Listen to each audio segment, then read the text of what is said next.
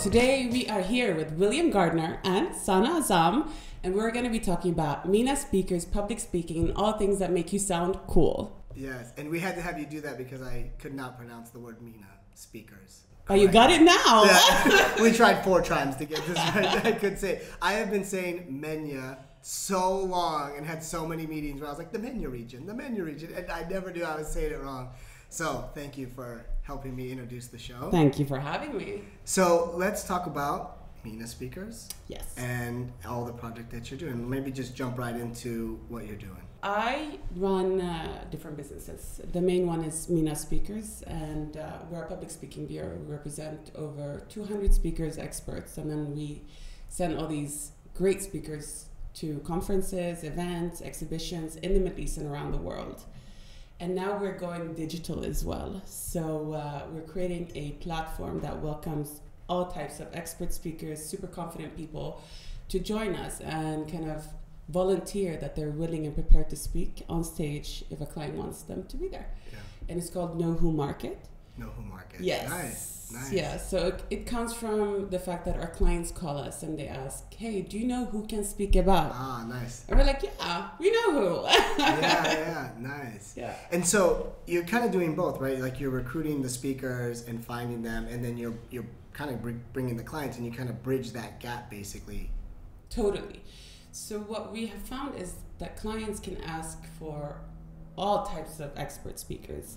And sometimes it's about just finding that authentic story from a mother that wants to share her, you know, pregnancy experience. Yeah. Uh, or it can be a retired former CEO that wants to share his experience as well. So it's it's really catering to what the market needs. And we know that authentic stories, they really excel. And we want to give everyone a chance to participate and be part of sharing their narrative and empowering the world. Yeah. And you, you, you also help and provide some classes for speakers too, right? It's not just the actual speaking itself, there's a whole ecosystem around the business itself. Absolutely. So what we found is that this is a relatively new industry for the region. So coming from the West, you know, I'm raised out in Europe, um, and I've been a speaker, international speaker myself. And then coming to the Middle East, I noticed that it's just at its infancy stage. So there are not as many speakers as you would find, find in the US or in Europe. Yeah.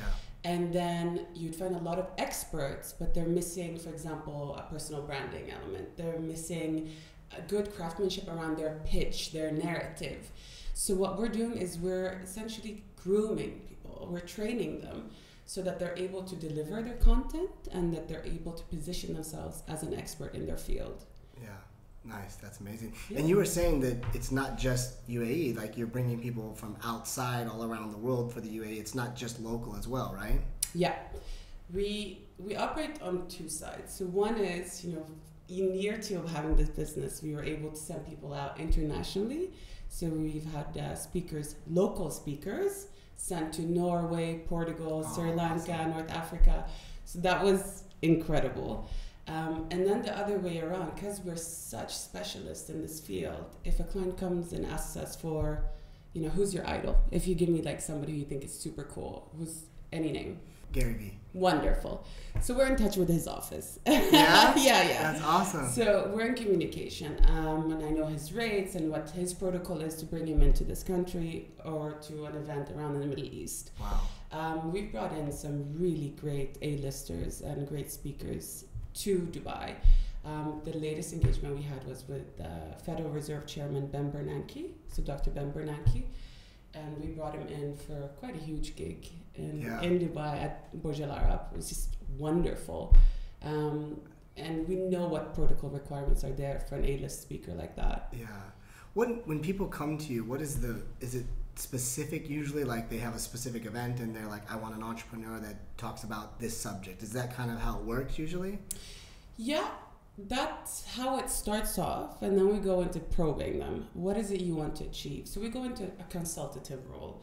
Sometimes you might end up with a client that starts saying, you know, they say that they want a speaker that talks about a certain topic, but their outcome and their end game is actually quite different. So we will support our clients in telling them, well, this is what we recommend because this will have a higher ROI, this will lead to higher engagement, or this aligns slightly better with the rest of your itinerary, for example. Yeah.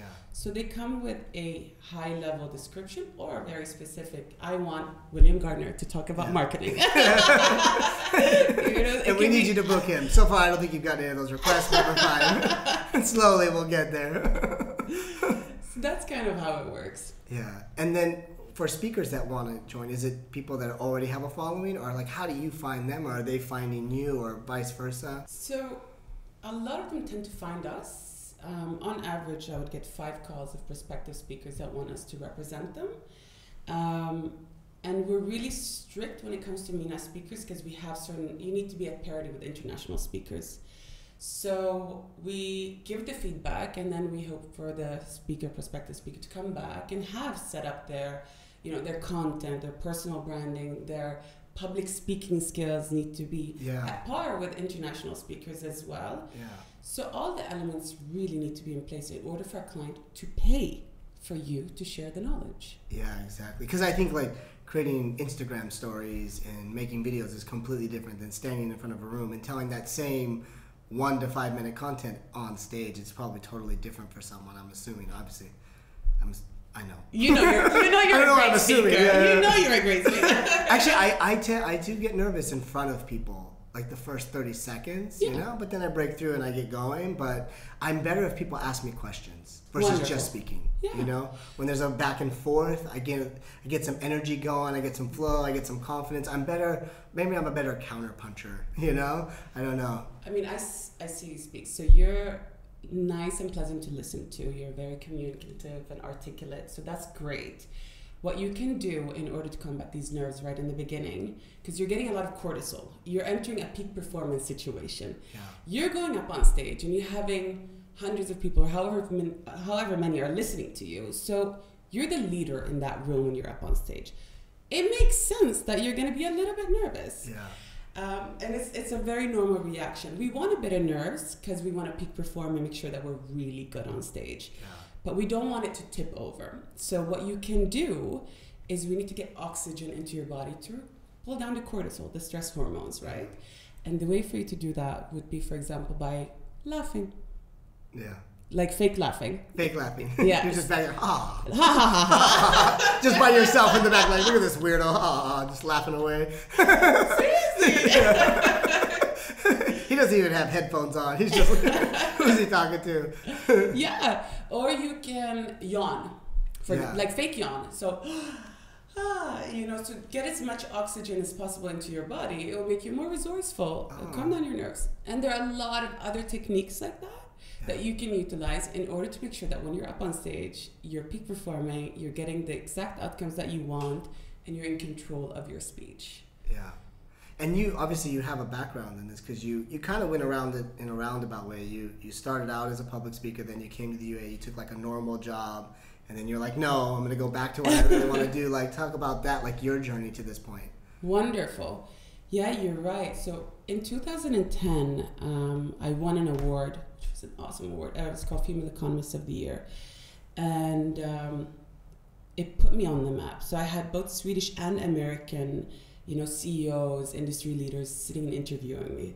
So it even reached a point where we did this like social um, EQ test. They put me in a room with, you know, 50 CEOs from US and Sweden. And then they were testing me on my, you know, social competence. How Yeah. pleasant is it to communicate with me? And then they looked at my grades and my thesis and all of that.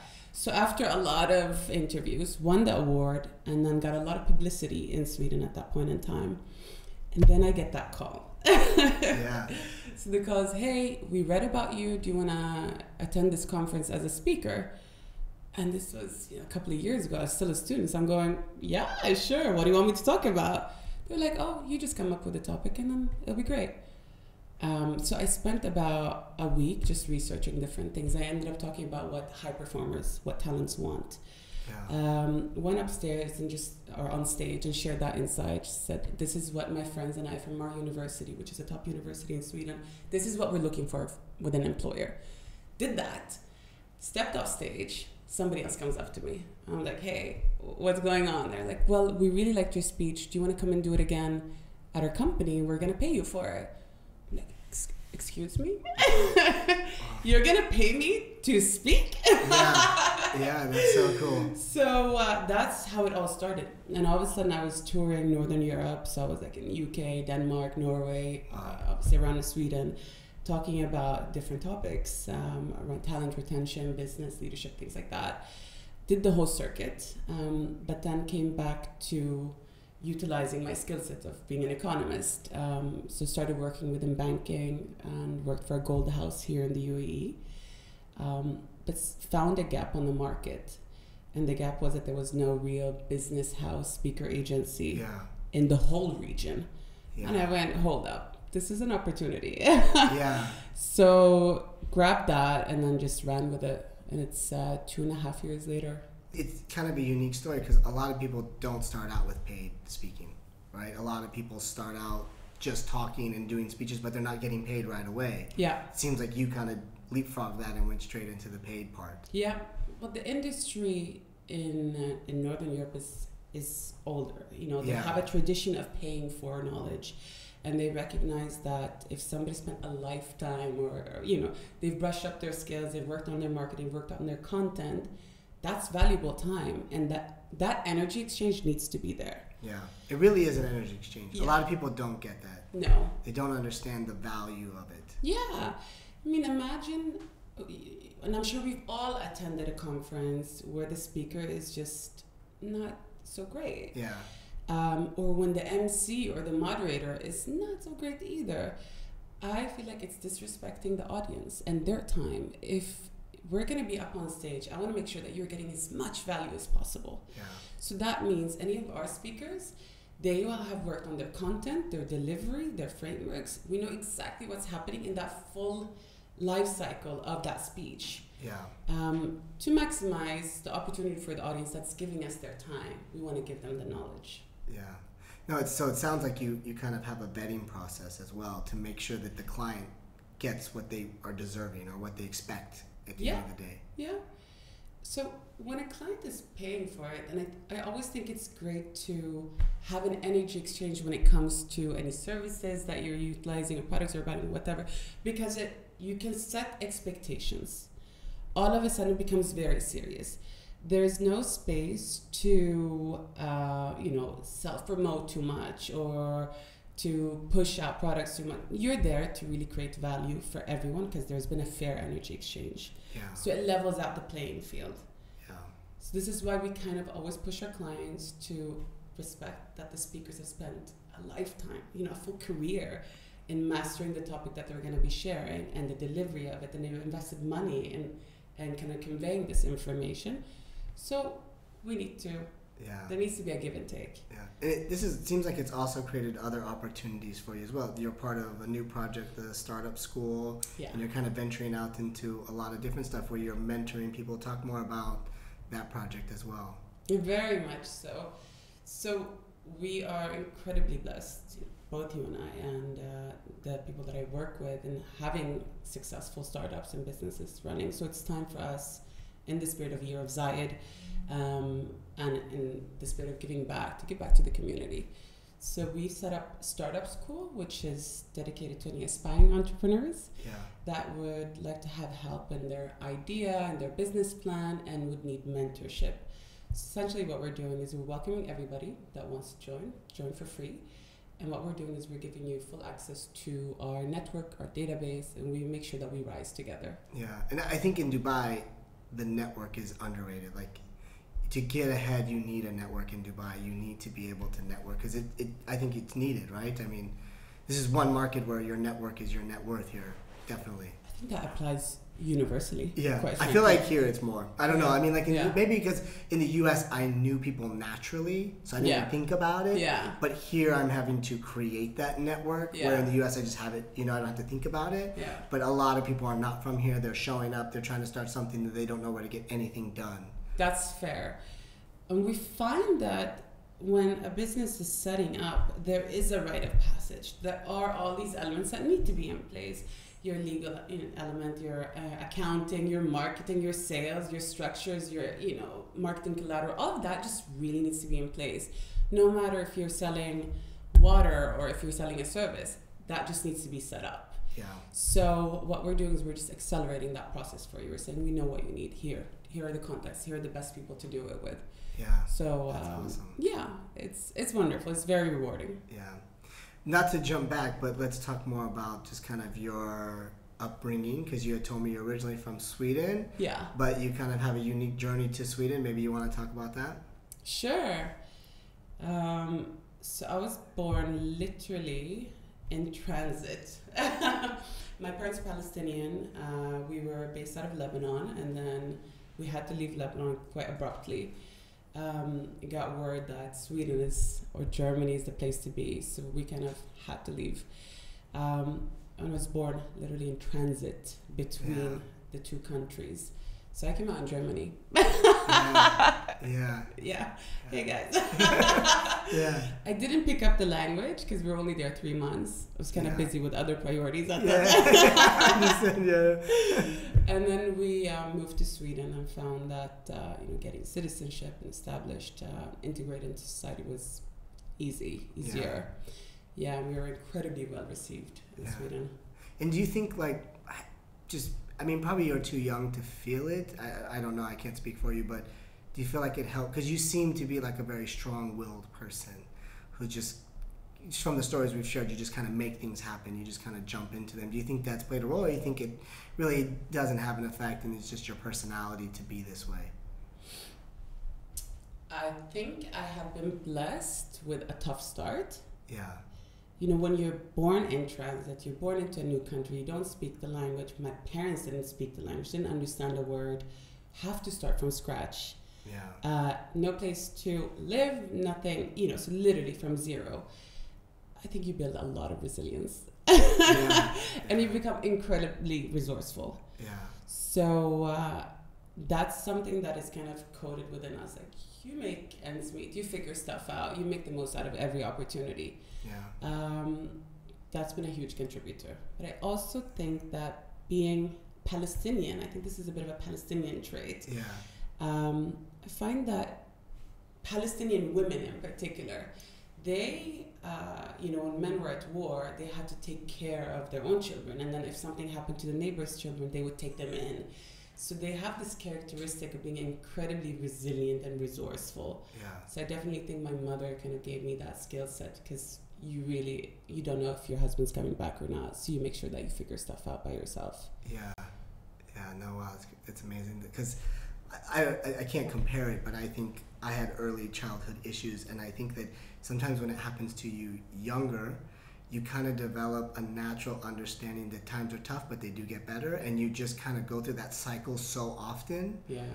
that as you get older, you understand the cycle of it, and you don't let it get you down as much as maybe someone who didn't grow up with a rough upbringing, and then they become 18 and suddenly life's hard. Yeah. They're like, wait a minute, you know, Yeah, I didn't know it was gonna be this tough, you know, and it's like, no, that's life. Like, but there's like an ebb and a flow to where life is always difficult, and then it gets better, and then it's difficult, and it gets better, and after a while, you just get used to that. I, I that's Yeah. when I met you and you started telling me your story. I felt like you had that natural understanding. It seemed like, Yeah, and it's also not kind of becoming a, a victim of any sort. You're just like, okay, this happened, boohoo, let's get on with it. yeah, You know, let's just find a solution. Yalla. yeah, yeah, so not making such a big deal out of it because we've lived, you know, we've Yeah. lived.